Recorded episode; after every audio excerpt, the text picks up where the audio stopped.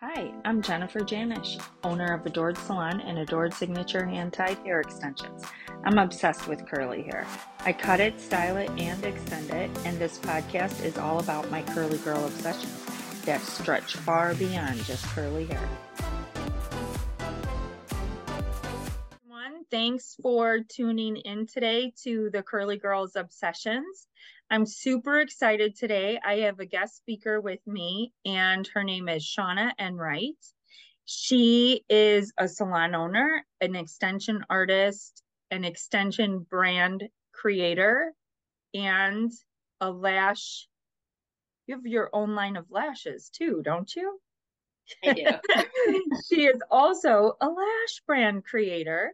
And we're, today we're going to talk about ethically sourced hair extensions and all the misinformation and trying to debunk the myths that are out there and just inform stylists and the consumer more on the practices that go on behind closed doors when it comes to hair extensions. This industry is very different. Um, probably not what I thought it was too when I entered in to it to where I am today and everything that I know. We see a lot of things on social media and we just want to bring to light the good and everything else that goes along with the hair extensions. So here's Shawna. Say hi. so today, her and I we have been friends for a while. We've been in this extension. When did we first meet? I feel like it was at a conference. Yeah, it had to be. I mean, I know like in Phoenix for uh yes conference. Okay, that was in 2019, I believe. So it was probably right before we launched my before my brand launched. Yeah, I didn't and, have a brand then either. Yeah. And um, so yeah, we were at this big conference of a bunch of extension artists, and you won an award at that conference. That's what I remember. Yeah. yeah.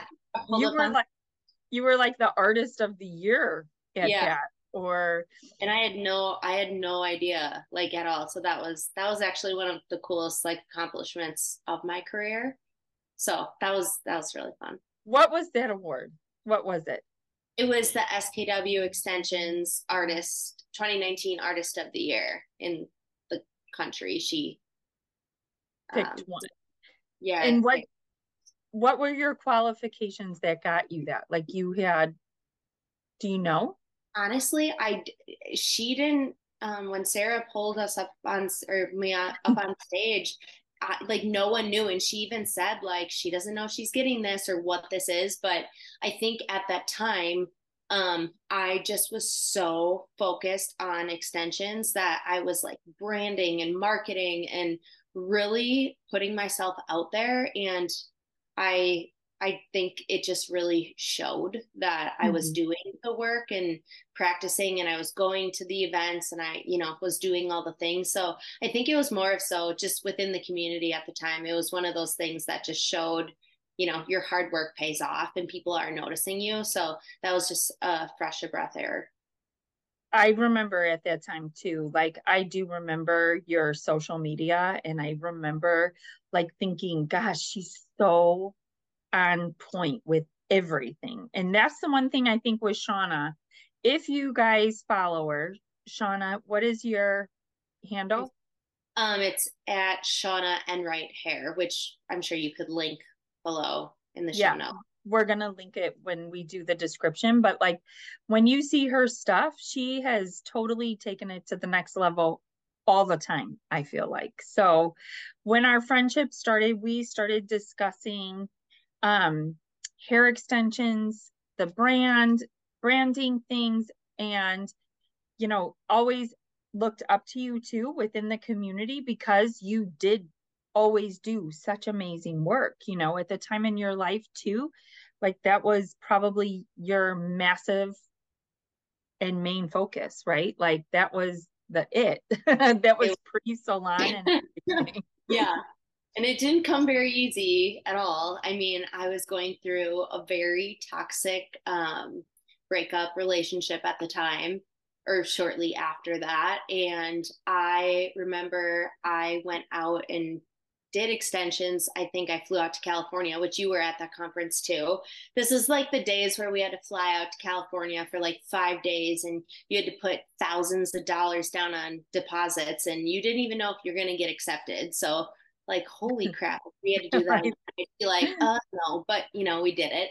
Um, and at the at the time too when i went out and did that there were so many people throwing backlash at me like no one's going to pay that where you live. No one's going to do that. It's wisconsin. Like what are you doing? Um so i had a lot of like imposter syndrome especially you know coming back from these conferences where they're like you can make $13000 or $20000 a month. I wasn't doing that at the time. So it's just like oh my god like what? This is going to happen. So i just showed up every single day on my stories. I posted about it. I just talked about it and it just fluently brought people in. So i'm i'm glad that it worked and it definitely being consistent and showing up does really work and putting in the work pays off.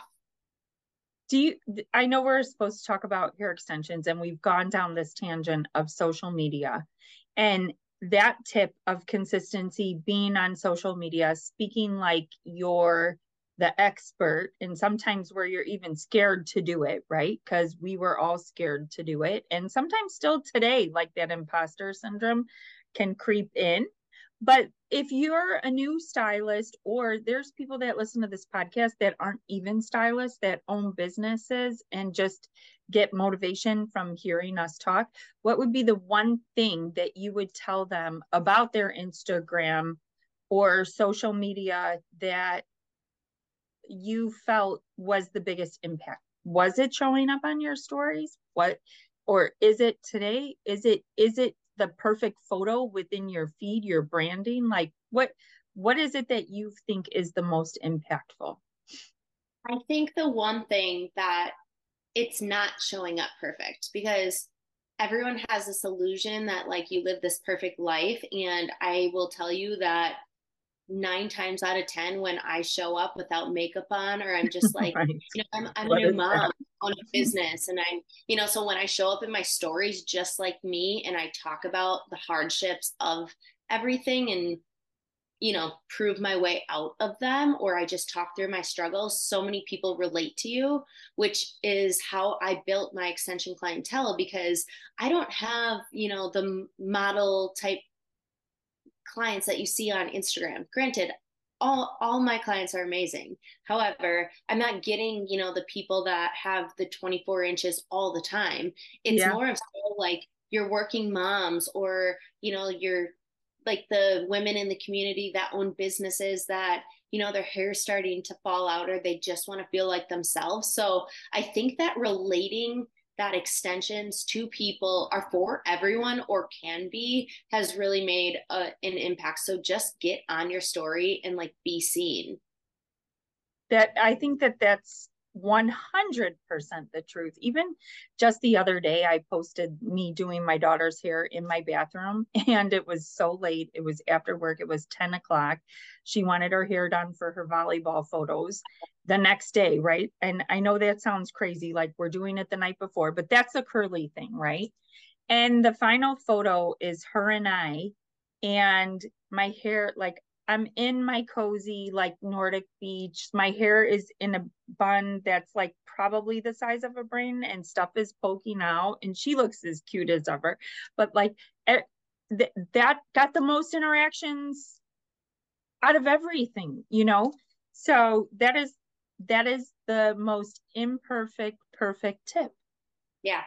I, it, you have to show up, and no one wants this like picture perfect, you know, filtered. Like just show up with your face. Like yeah. people are like, oh my God, like that's her and that's real. So that would be honestly like my biggest tip is just get on your story.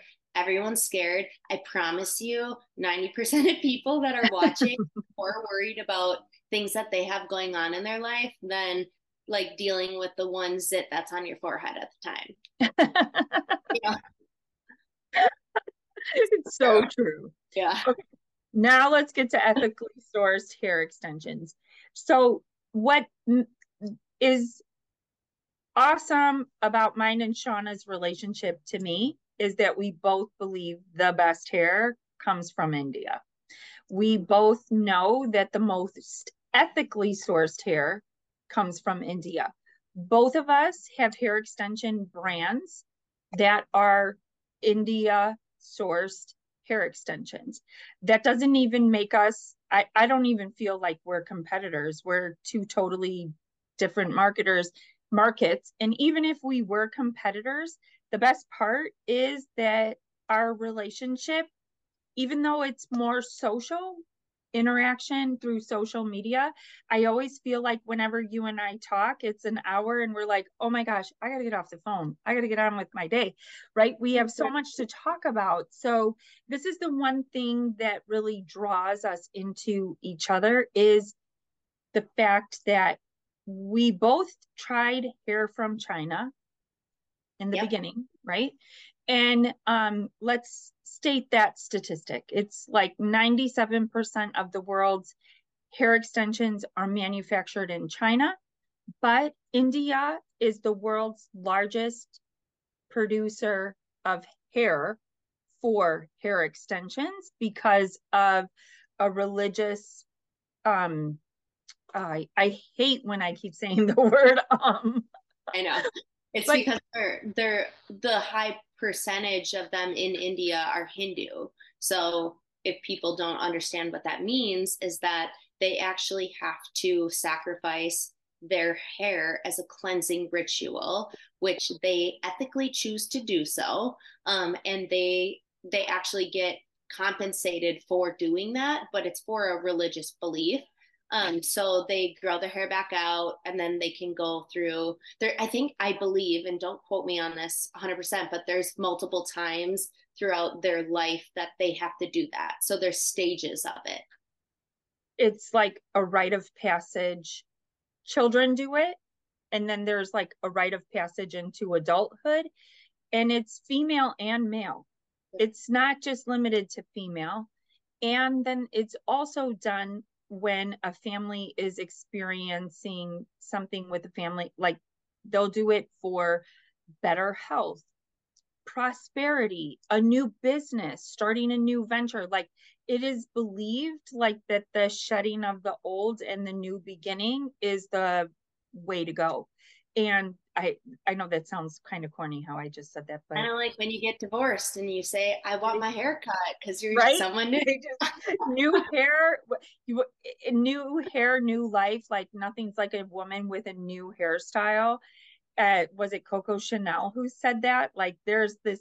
You could find the photo, right? And it's awesome. But so the other part to know too is along with this, because of the population in India and how important this is within the Hindu community.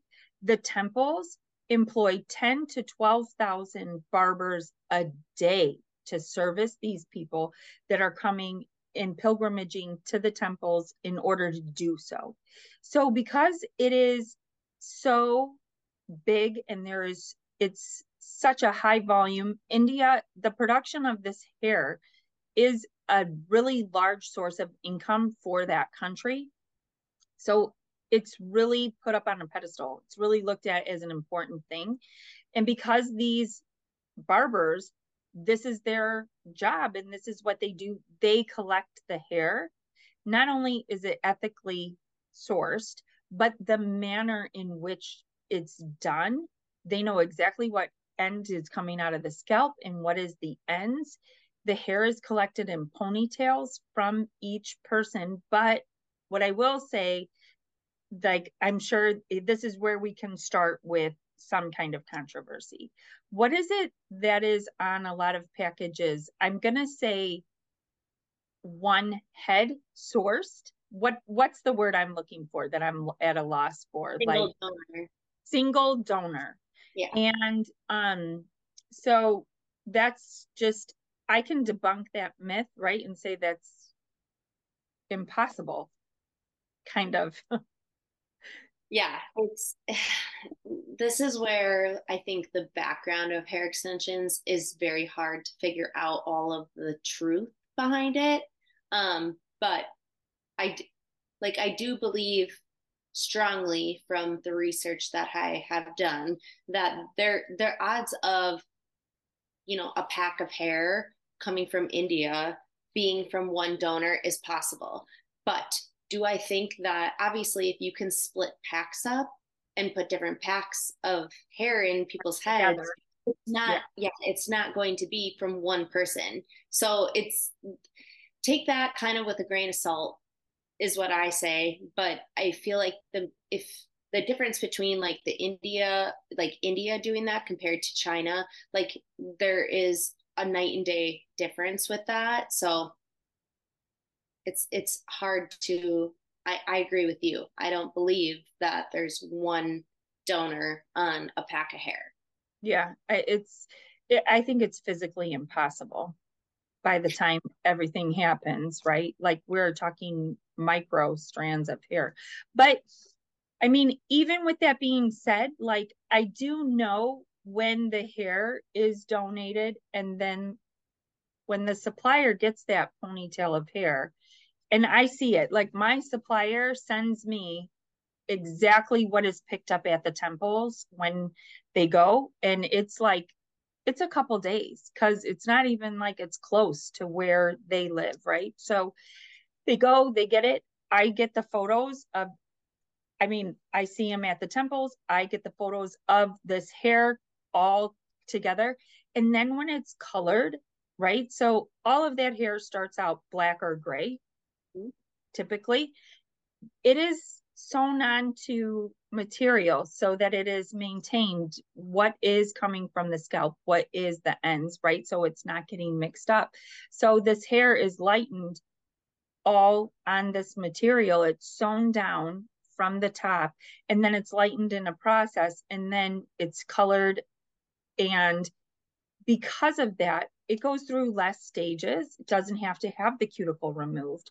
Be, and it doesn't have to have, there's so many less processes done in India because collection is from start to finish. It's very cared about it's it's a mm-hmm. main source of income for that country and when it is done that way there's so many questions going on about now the state of hair extensions since covid and everything that is you know why why is there not, why are they having a struggle with this are they getting this a b or c hair right or is it the fact that covid people who had COVID, is their hair just not as healthy as it once was? All these different things that happen within the hair extension extension manufacturing world, people are questioning what is the quality of the hair that they're getting. Well, and even somewhere I heard like people questioning, well, maybe the chemicals within the manufacturing process are on back order, right? Okay, so what possibly could be the chemicals within the manufacturing process when we're discussing hair. We know in India that hair is starting out black or gray and needs to get to lighter, right? Or darker, like your hair, not darker, but it's lighter than black. So it's going to be lightened with a lightener and then it's going to be colored.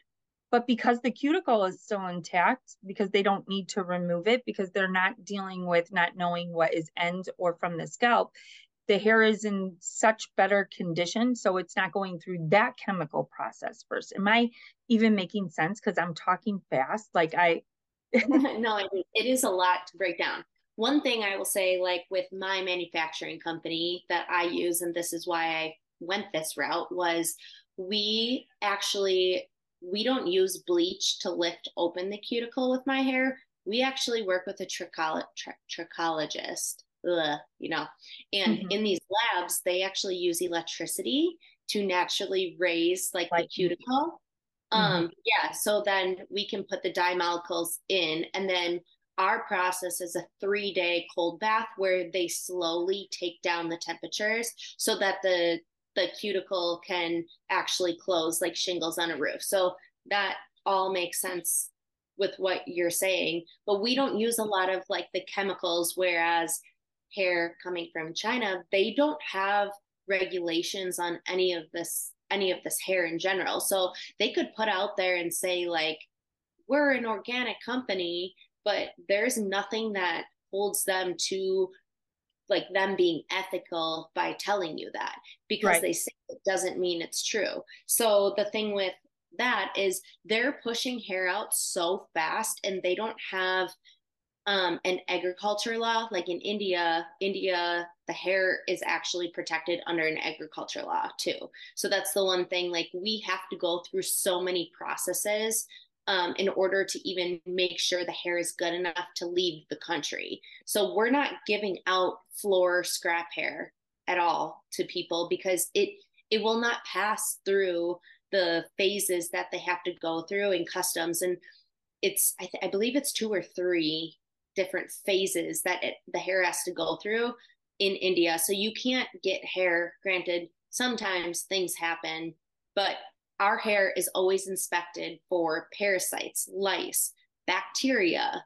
Um, we also there's a there's a law in the agriculture law that protects the hair with the humidity levels because humidity also affects extensions in hair. So all of this stuff is protected under the agriculture law where we have certain standards so we can't mm-hmm. use these chemicals and things that places in china can do which i think is the number one reason you and i both go towards indian hair is because there's so many different you know processes that make sure that it's the best quality that we can put out right so the in india there's processes and um, rules in place so that the best hair only leaves the country with their name right? Like they're instilling that their whole scenario is going to be perfect. With china it's different in the fact that when they're lightning hair they're just lightening it. They're they literally are lightening it just to produce a massive amount of products and they're not worried about the end all be all, right? The end result. Right. India has a name to preserve whereas with China I feel like it's just so mass produced and it's kind of as if I mean at the end of the day India is not a communist country and China is a communist country. That's the thing. It's like what you're dealing with is someone who really cares about their branding and their name. And then you're dealing with another country that is just a manufacturer of product, fast, efficient, and that's what they're known for, right?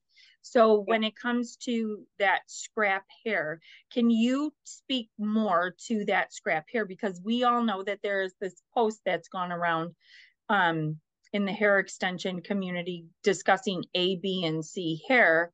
We're discussing that scrap hair, right? Or we're also discussing in the ability of other companies too, like the more money that's spent, you're promised like a different level of hair to say, but it's also the fact of like what's being manufactured out of that country.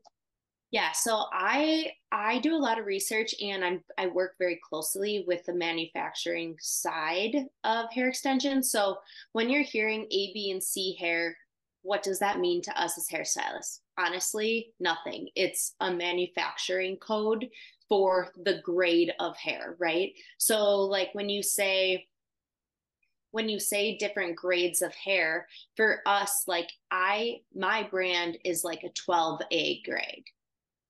What would that mean to you? It doesn't. Really it doesn't matter. It's more of so like a very on the higher end but not on the high scale of hair extensions. It's a really good hair like um it's for everyone to be able to afford. I think more of so like the 14 A grade is like your luxury, luxury silk hair.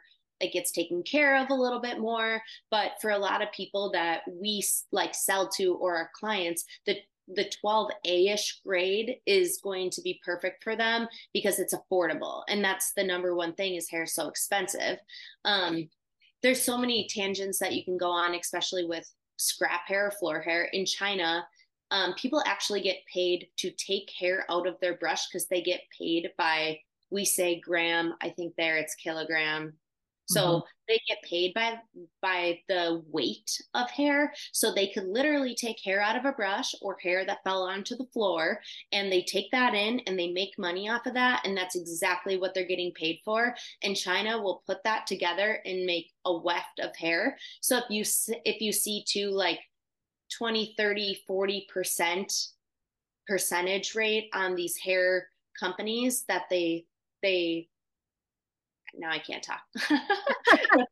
it's like part of means that the, that 20% of the hair that's on like an actual weft, 20% of that is only going to be guaranteed as 18 inches because the rest of it is shorter because it's the percentage of scrap hair that is in the weft. So that's something you really have to watch out for because you're going to end up ordering more hair in bulk if it has scrap or floor hair on it because you will not get the full length of hair that's on a weft. So you're ordering more from these companies.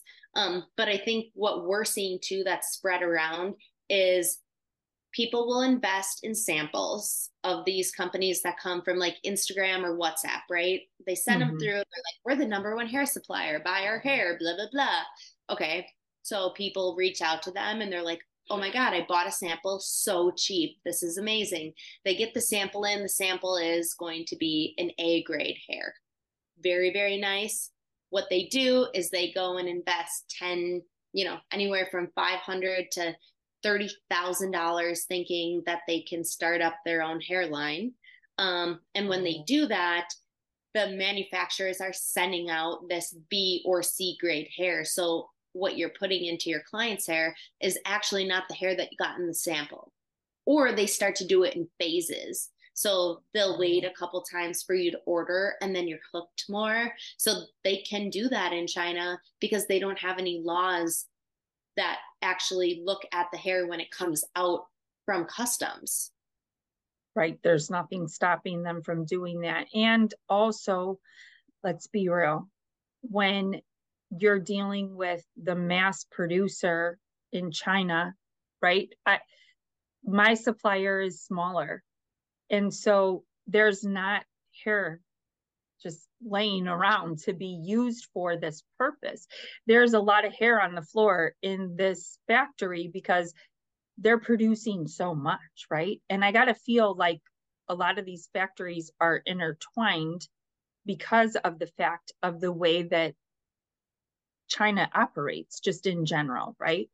Um, and so there is that grade of hair laying there being able to be sent off like that because you know it just now being in the business for as long as i have had a brand um it has started 5 years ago when i started with my first supplier and I did go through a lot of ups and downs. I was with it through COVID too, right? And I feel like that was where a lot of the problems happened because there wasn't um, the main person who was doing the supplying wasn't in the factory because that person was part of a family that was really wealthy and they during covid were like put in a you know they just didn't intermingle because of india society and so the things that went down during that time were pretty horrendous.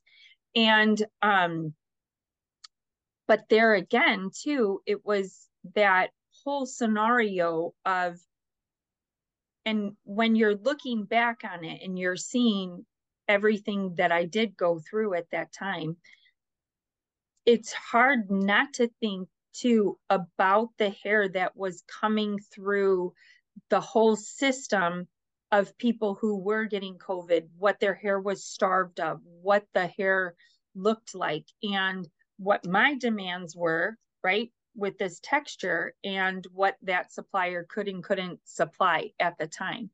It just, there's been so many scenarios that I could speak to as a brand owner for this long with hair extensions and you discussing like okay so yeah this sounds great. Like and and it always surprises me because it we as hairstylists when we all got involved with hair extensions we started because we were like okay i'm bored with this world over here of just doing um highlights haircuts, root touch ups. I need to do something more. I want to elevate my career.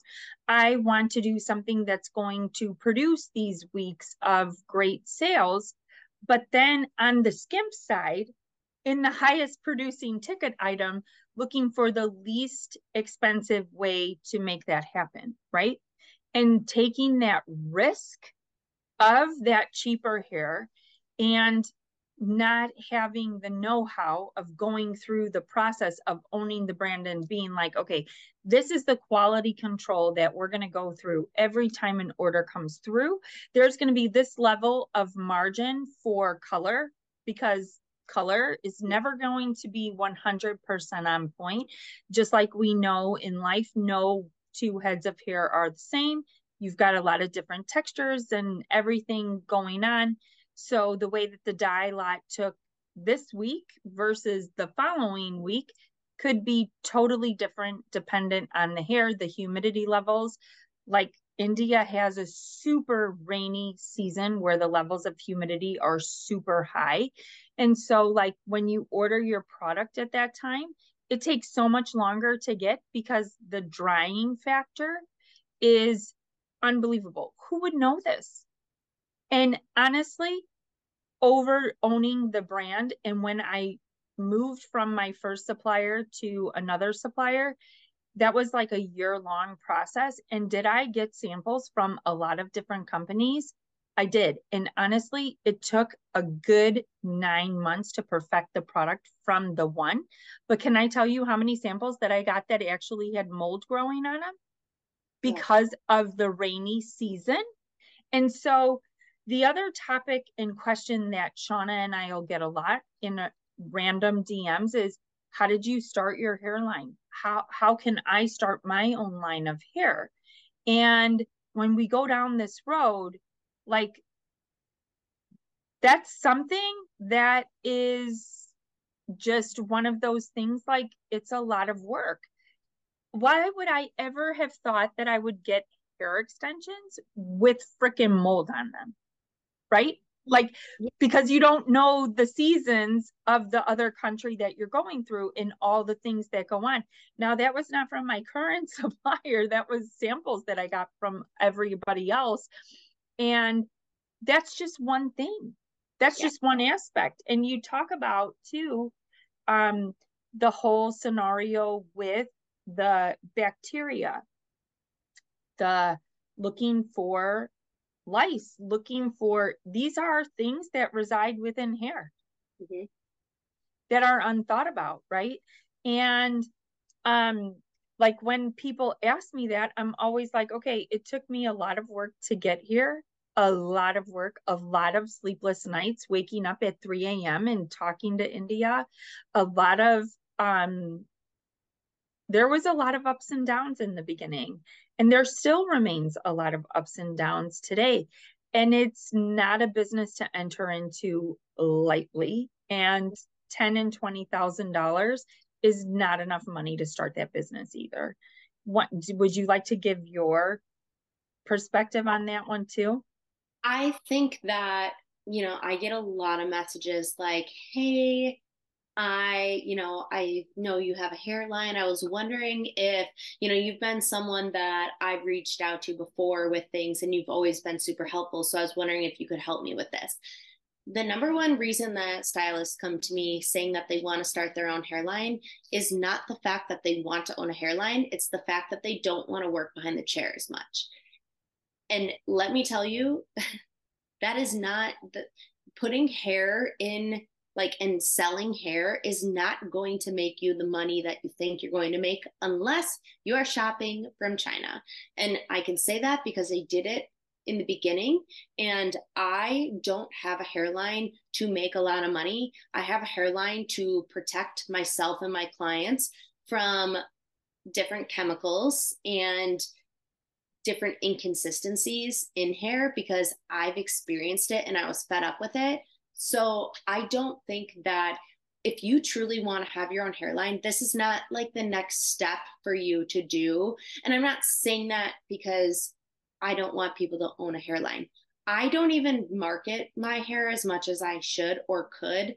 Um, I, I just truly do it because, like I said, I want to protect my clients and myself from just the negatives of the industry. So it has nothing to do with competition to me at all. Like I have used other hair. I still sometimes use other yeah. hair certain colors that is just easier like of course i will go support someone but the only way i'm going to support someone especially now moving forward with how this has gotten so out of control is the reason that they have ethics behind their business and their hair and they can talk to me about that. Because a lot of people do not know a thing about hair extensions and they're just very good at marketing. Um, and that's unfortunate because I think that a lot of stylists need to understand that business part of extensions or like down the road there honestly are going to be a lot of lawsuits. And it just it's unfortunate that has to come to that but why would you want to put hair from china with formaldehyde and different chemicals that are can make yourself very very sick in your client's head. It's just going to take one lawsuit that traces back to a stylist that was not informed. And I, that to me is just so scary. And it just needs to be talked about more. But unfortunately, it won't be because a lot of, you know, a lot of different lines and not pointing at different brands in particular at all. It's just a lot of different brands. China does a very, very, very good job at you know, re- like they have people targeting all day long on Instagram. Like that's how many hair suppliers do you have or hair suppliers, but really they're brokers because they yeah. will not be able to talk to you about anything to do with the hair. And that is the number one red flag too. Like a lot of people will say, well, how do I know where this company has their hair from? Ask them ask them. If they will not give you any information about this, that is a red flag. No, people are not going to go out and give you their manufacturer's name. That is not them being, you know, like keeping a secret. It's it's not. It's because when we have a good thing going, we're not going to give that out because we need hair for ourselves. Like you just said, Indie only produces so much there there's about 9000 certified factories out there and only 8 of them are in India. Isn't that insane?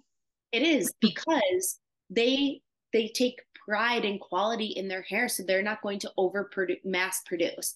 Um, I think the other thing is you'll see this like oh this is australian hair like this is australian hair or oh like there this is Spanish hair or this is Slavic hair or anything like that out there,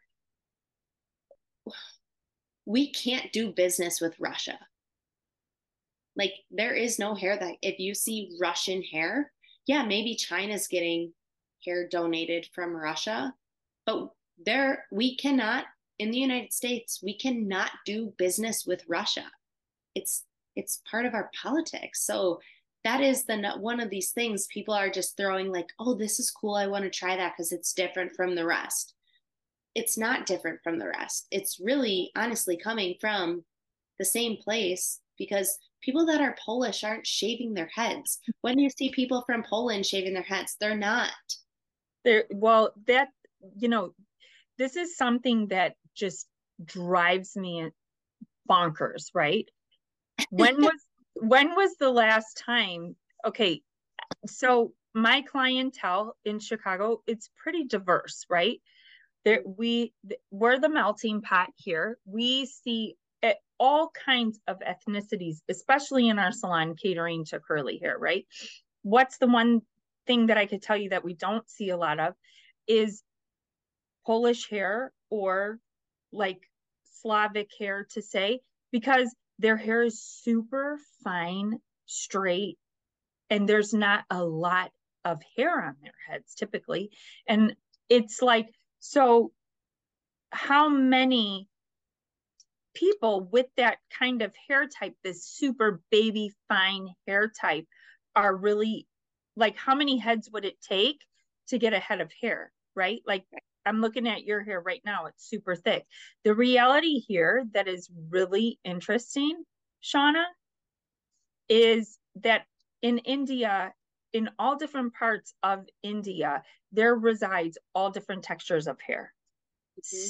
Silky straight, all the way to Z type kink, like kink, right? And just very, very tight, tight curl. Like it, it runs the whole spectrum. And a lot of the time when it's Slavic, labeled as Slavic hair, because it is super fine, it is definitely not the diameter of hair from an Asian culture, right?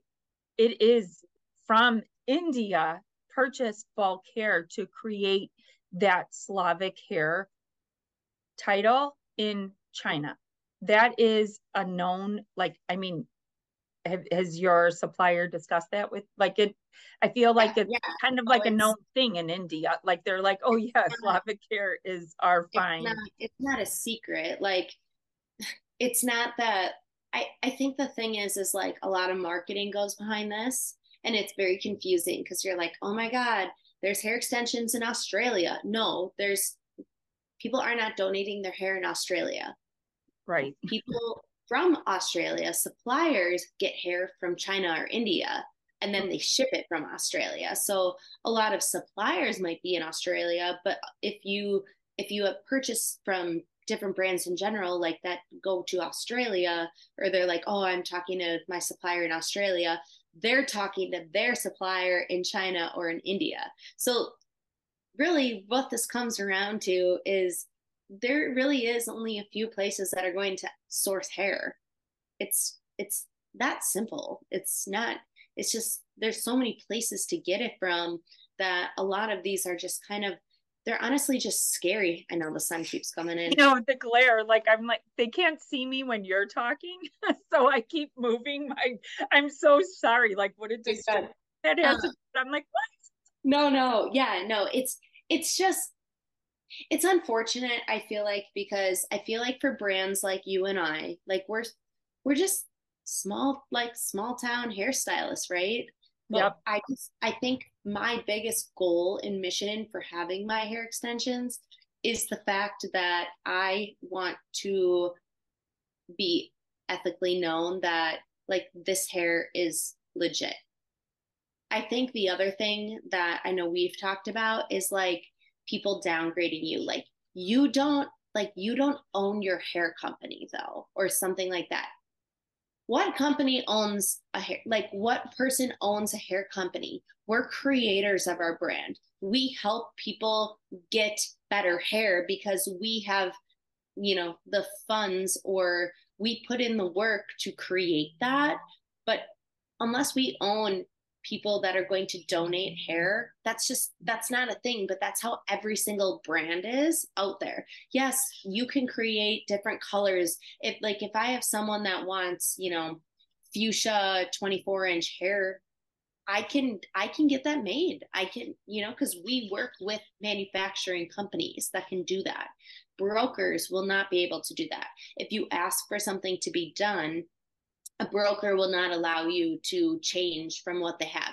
Yes, they can make, you know, your plastic packages and your logo and all mm. that can be done from China very, very easily for very cheap.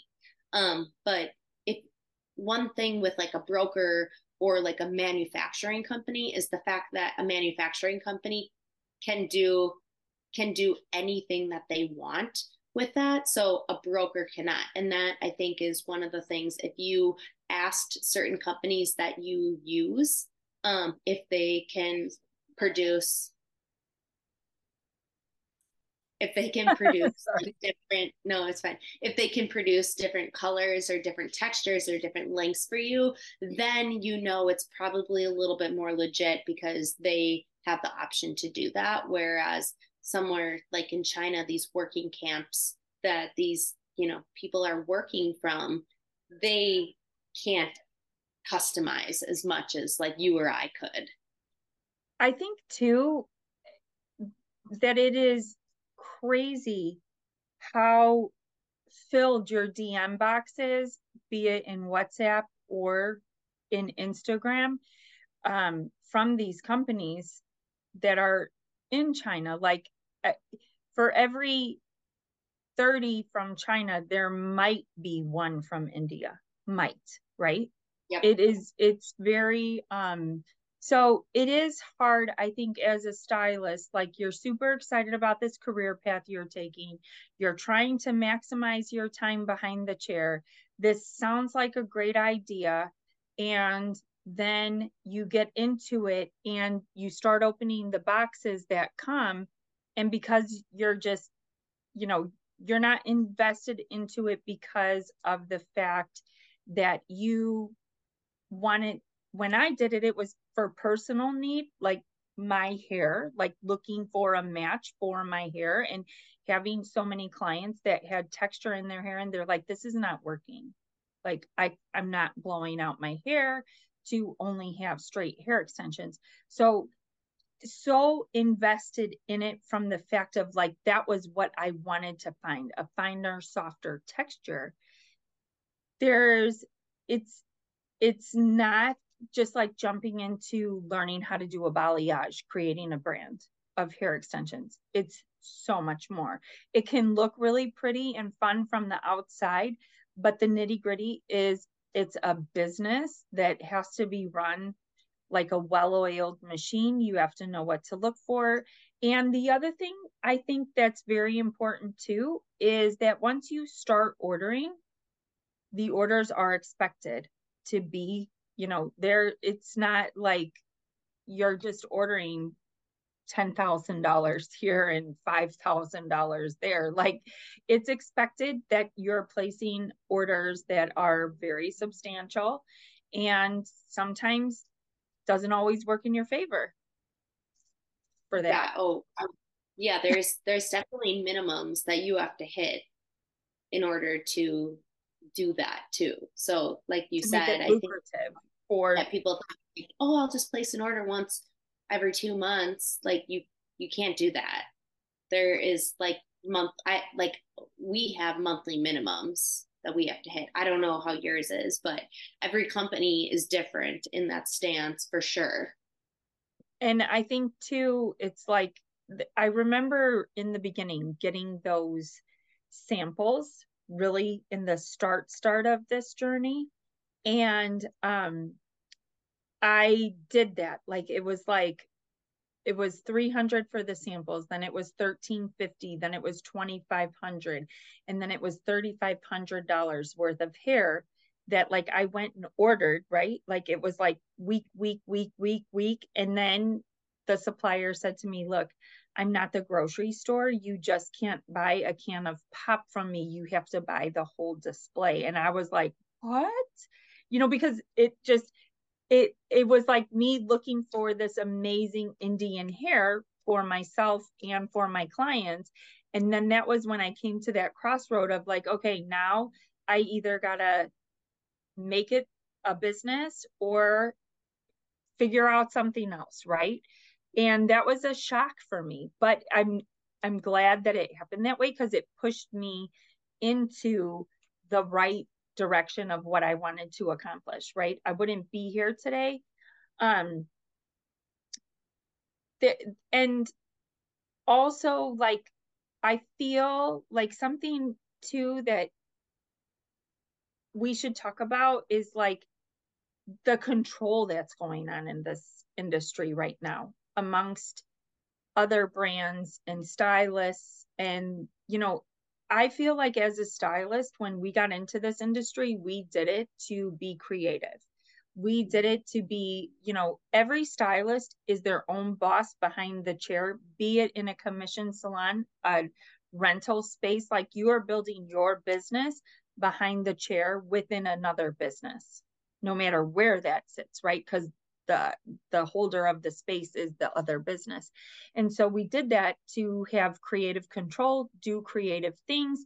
And now there's a lot of brands that are offering exclusivity and um you know that's it, as a small brand i feel like my brand is kind of like a baby brand you know because i am not corporate it is owned by me i get i say i'm not corporate but it it's an it's it's a business but like i think of like a big conglomerate right and and um and there's these things that are going on I feel like Britt Siva discussed this in her podcast, like the weirdness that goes on in the extension world and this control. And it's almost like the biggest MLM company, multi level marketing company with brands, right? Where there is a lot of exclusivity. And they're like, okay, we're to, you just have to say us and then that's it. Like we'll give you free stuff along the way. It just bothers me so much. Like i just feel like our instagram profiles should be allowed to be whatever we want them to be. I think a lot of it you know i try even listening to britt's podcast like i'm glad she addressed it because that's what brought us to talk about this but i think on the other hand of it when I was listening to it, it seems like us who have small brands are like these bad people that, you know, like there's so much negativity towards it. And I really disagree with that. I think that you and I are both very educated and we spend a lot of time. Like, I am a total nerd on the weekend.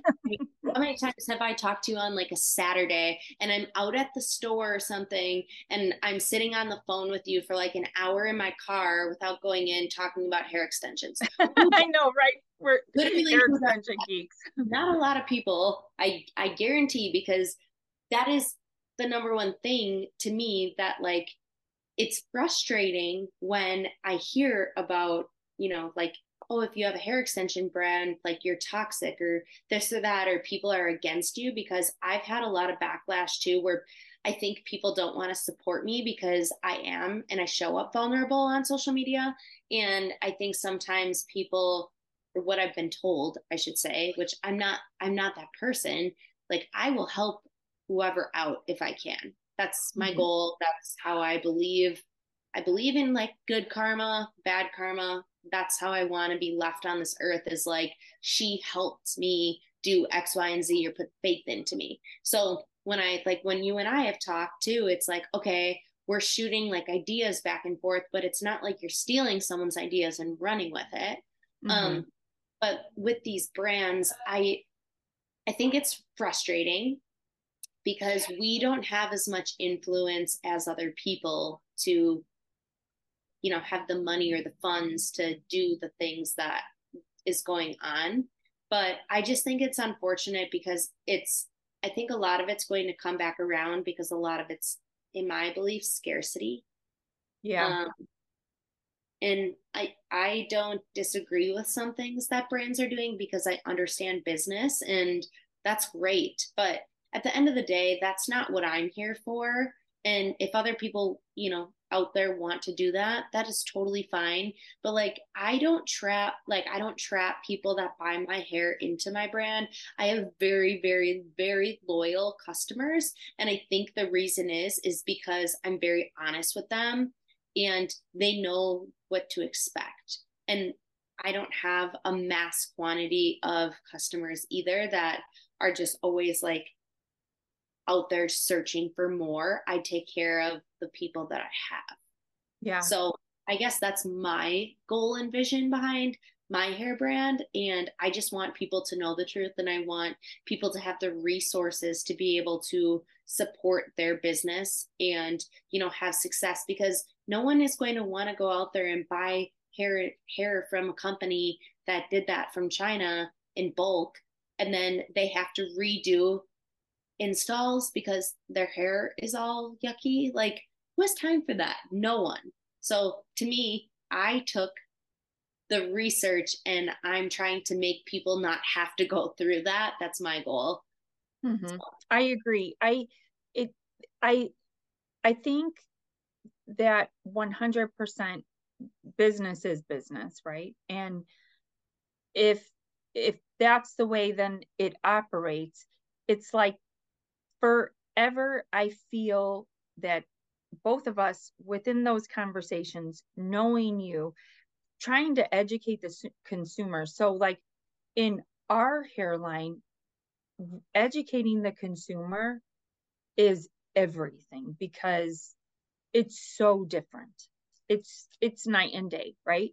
When it comes to curly hair, like people probably look at my hair and they're like, "Oh my god, her hair must be so tingly like how does she even walk outside with this right? Like but my hair is styled and set in a in a curly style just like a straight hair would be set in the fact of a blowout and a hot tool set right? Because if it's not set then yes it becomes very disastrous. And so we caught a lot of backlash last year because it was hard to deal with a lot of customer service in the fact of the lack of knowledge, right? In the world of texture and curly hair. And I started making it mandatory that stylists had to purchase Karen styling videos before they purchased. And first, it was a $600 option with all the products that they needed. So, like a video library of 17 videos plus all the products and tools to be successful to with that knowledge from the videos. And we were refunding orders $3,000, $4,000, $2,500. And it was like the stylist refute, no, I know curly hair. I'm not gonna, no, I'm not gonna do it. And then, um, and it just it sunk me to the core because I was like, this is imperative knowledge, right? I know because I know from market research and customer service calls and the customers messaging me themselves, like, what do I do with this hair now that it's in my head? I want it to look like yours, but I have no idea how to get it there. And um,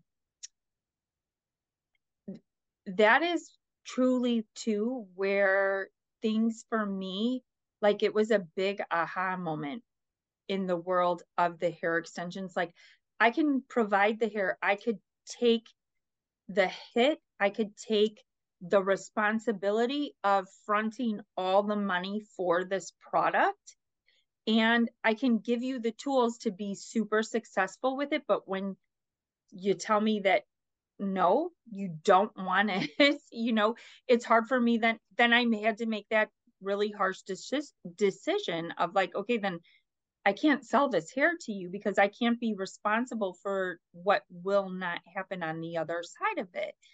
And personally, like it, it, th- that's where that imposter syndrome comes in. That's where everything that you're like, I believe so much in this and I want to do the best possible for this community. If it's not the hours of the phone conversations between the two of us or the research behind it and why this product is pos- is the best that's going to get in your hands and in your hair. It's then also the research for the care and the maintenance so that this hair that ours is probably more of a luxury hair extension, even though we say it is affordable, it is more costly coming from India, from those few places, because it's not a dime a dozen. It's not yeah. churn and burn, you know? It's it's it's just hard. It's I feel those things like it's hard and there's some days too where it's like well, shit, like I don't want to do this. I have a baby at home. I have a salon. I work 40 plus hours behind the chair. Like this is a lot for me to do all of this at once, but like I chose this and like this is what I know is best for people to know, which is why we're talking because the information in my opinion, if you are going to call yourself an extension specialist, you need to do the work to understand hair. Yeah. It's your responsibility. And if you're not doing that, don't call yourself an extension specialist because there's way more that comes from just the method. Like the hair and like the the process of the hair is so important, which I'm actually going to be doing an like small education series on stuff because people always message me, well, where can I figure this stuff out? Because there's so so much misleading information. So that's taking up a lot of my time too right now. But like you and I agree, we need to start educating more people on this because it it's our job. 100%. It is. And I mean, if you are listening to this, I think it's pretty obvious how passionate the two of us are. We're spending our Saturday night Googling or, you know, talking. That's the other thing. Like when you talk with your supplier in India, you're talking either like at 10 p.m. or 5 a.m. Our, you know, our time with their time zone. And um, and it's you and I that are actually talking to them Yeah. like we're talking to the source of it it's not just being bulk in um there i'm losing my my words like i'm at that point where i need some coffee shawna to keep and but it is like you're i'm lose the thought of that is because we care so much about it there isn't the middle person in between us and them and we are making sure that the product that we are producing is the top of the line. Yeah. 100%. Really I know. There's a I'm lot. There's to hear your education series. Yeah, I'm I'm actually getting some of it recorded this weekend, so it it might take a little bit of time, but it's just going through kind of what we're talking about, honestly yeah it, it there's got to be so much more to where this is surface in under an hour discussing this stuff and i feel too like sometimes in my brain picking back to you know just you are really immersed in the details and i'm sure right now too with doing this education series it's like all your eat sleeping and drinking right now is the factual data of the extensions as well. And a lot of the time, my brain just 100% goes to the texture and everything that I deal with on the texture side, that it's those fine details and things that you know and discuss, right? That sometimes I lose in translation because I'm like, okay, texture matching is just as important as color matching. And if you're going to be dealing with curly hair, there's X, Y, and Z that go along with it, right? And touching on the methods too, um, the methods of install. I saw this awesome post by Just a Hairdresser. It was in threads. And she said, it's not that you need another extension class, it's that you need a business, you know? the methods are great for about like a you know surface level you have to know how to put hair in people's heads but I always get that too. Like, oh my God, should I invest in this class? Like, I feel like it's what I'm needing. The the methods aren't they're not going to give you what you're needing extension wise to dive deep into, you know, this type of a thing. And it's just make sure, I guess my only advice is like just make sure that your resources of where you are learning to invest in is reputable. Like I said before, if people can't tell you certain things, don't believe it. Like it, it's unfortunate that that's just how this has to go, but it is it, it's just the truth. And it's unfortunate because a lot of people will represent a brand or be an ambassador for a brand and they know nothing about the hair. They're just like, "Hey, you have a lot of followers. You can make money you know, posting about this or I'll give you new hair or good hair, but they don't know anything about that. And I just think that's so unfortunate because for me, like to if I'm going to immerse myself into something, I need to believe in it inside and out, or I won't even talk about it or do it. So that's where I guess like a lot of my stuff kind of like comes alive. And I talk to my clients about this all the time because I talk to them about hair and they're just like, oh my God, I wouldn't want that in my head. It's like, exactly. So I'm showing you I have more value as a hairstylist by doing the good things for you. And this is where your money is going to be the most valuable because we're not just like tossing stuff in your head just to take a paycheck. Yeah. Well, and that's exactly what happens. and that's that, ladies and gents. that's exactly what happens. It, you know, the, and just to take the paycheck, even going back to what I said about the texture and like what we said, you had to you had to watch these videos just to get the bare minimum, right? Whereas a curly install too is upwards usually of $3,500 between the hair, the time, the coloring, the install. It's a big, big ticket item. And um, I've had clients come back to my salon or come to my salon where other stylists were like, here's all the money back that I charged you. I don't understand this. You could go to Lombard. like there to right. understand that.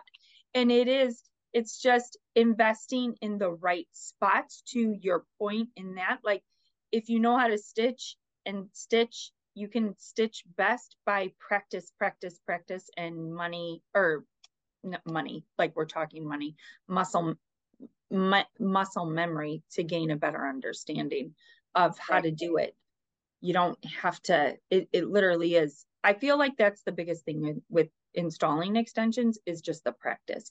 When it comes to the hair, it's really researching it and diving deep. And, you know, Shawna and I have a lot of answers to probably a lot of your questions. You can send us a DM.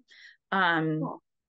It's this is this is surface. I think it would be awesome for you to come back on and talk after you do your education. Where's your education series going to land? Is it going to be on your own personal website? Are you doing it with someone? No, I'm doing it alone. And I'm not, it's not like one of those things where it's going to be like this staged, you know, thing. I just honestly, I feel like if I don't put stuff out, I'm going to hold myself back and I'm going to hold other people back. And like, that's my biggest thing this year is I want people to feel the most edu- like educated and empowered. I think knowledge is power. So I kind of feel selfish keeping a lot of the information to myself, but like even the girls at the salon here, like they know a lot just from me talking about it. But I sometimes don't think like like even they realize like how much information they have mm-hmm. because if you go somewhere else no one's talking about things like that. And i think that's what does separate us as stylists and hold value. And i want other people to know that they feel more confident in charging these prices with their with their clients um, because they are so educated. Like no one can take that away from you I believe this type of series I don't even know what's all going to unfold on it yet because there is just so much to talk about, but a lot of it is very scary um, because it's like, am I going to get backlash? Are people going to, you know, accuse me of what I say? So a lot of it is just kind of like speaking from what I know and I want to share it. So we'll see. We'll see what comes. You know, it doesn't matter the backlash. The truth is the truth honestly that's that like to be afraid of covering up the truth is a disservice to everybody else. And right it might be hard on the front end but what you're putting out there is the absolute truth. That's it. Like and it's empowering in the sense of extension artists it's empowering in the sense of being your friend. like I, you know, honestly, I really can't wait because just like you said, I am a geek for all the information and you are so detail orientated. I don't know. I really honestly can say I don't know anybody else. And I'm even including myself in there that does have that kind of knowledge that you do about it because I think we've both been burned in a lot of respects along the way that pushes you to search out the truth and the knowledge to justify that what you're doing is the right thing, one foot in front of the other every day, because you are making a massive impact and you are bringing to light what is the best products. Because Jessica, who wears, you know, all organic clothing lines and only feeds her children organic food and only does X, you know, yo- does yoga five times a week and looks amazing and has this amazing hair, and then finds out that the hair that's in her head contains so much formaldehyde that it's causing these migraines that she never even knew the source. Yeah. And the doctors will never even figure out the source because who would ever think that the formaldehyde yeah i i could go on and on about this because it's yep. like even even politically speaking like the you know the united states has seized so many um, shiploads of hair um, that they didn't even allow into the united states because of the misled information and the chemical load was way too high that they seized it. And you can look this up. I i even have photos. They seized these ships and they do not allow it here because it doesn't even pass us standards which is very very crazy to say well, because the us standards are so low when it comes to that stuff. That's yeah, the part just, that like it's just like enough's enough and people aren't going to want to keep you know feeding that because it's just not the type of beast you want to feed. But it also is very dark dark market and dark industry. So you kind of have to protect yourself along that end too. But you know it the truth like you said will speak itself and eventually we'll just be sitting here yeah well, we look forward to that. I look forward to it. And yes, we are going to have you come back on after you're done with it because I want I I want you back on after you're done because I'll just sit here and sit back and let you talk and I'll be so excited or I'll have a million questions and we'll talk for 2 hours and it'll be two episodes. So, Shawna, we need to wine next time. Yeah, right. Cheese and crackers, wine, like sounds awesome. But yeah. I'm so grateful that you came on here. I'm so excited for this to be aired. Um, and I'm kind of nervous. We both were nervous today about this because we do feel like we're little fish in this big pond of hair extensions. So it becomes a little crazy when we're talking about all this stuff. But if you can go follow Shawna, what's your handle again, Shawna? It's at Shawna Enright Hair. And then my hair extension Instagram is Kalon dot hair extension. So it's K A L O N.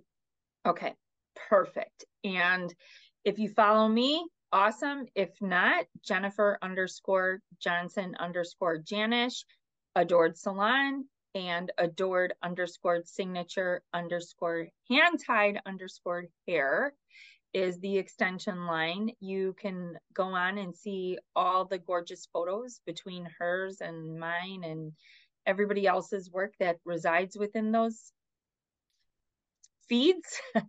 and we hope you have an awesome night. And as always, we so appreciate you listening. If you have a topic for discussion, feel free to send a DM and I will gladly address it. So we will see you soon. Shawna, thank you. Thank you. I hope you have a great night and chat soon. That's good. Thanks.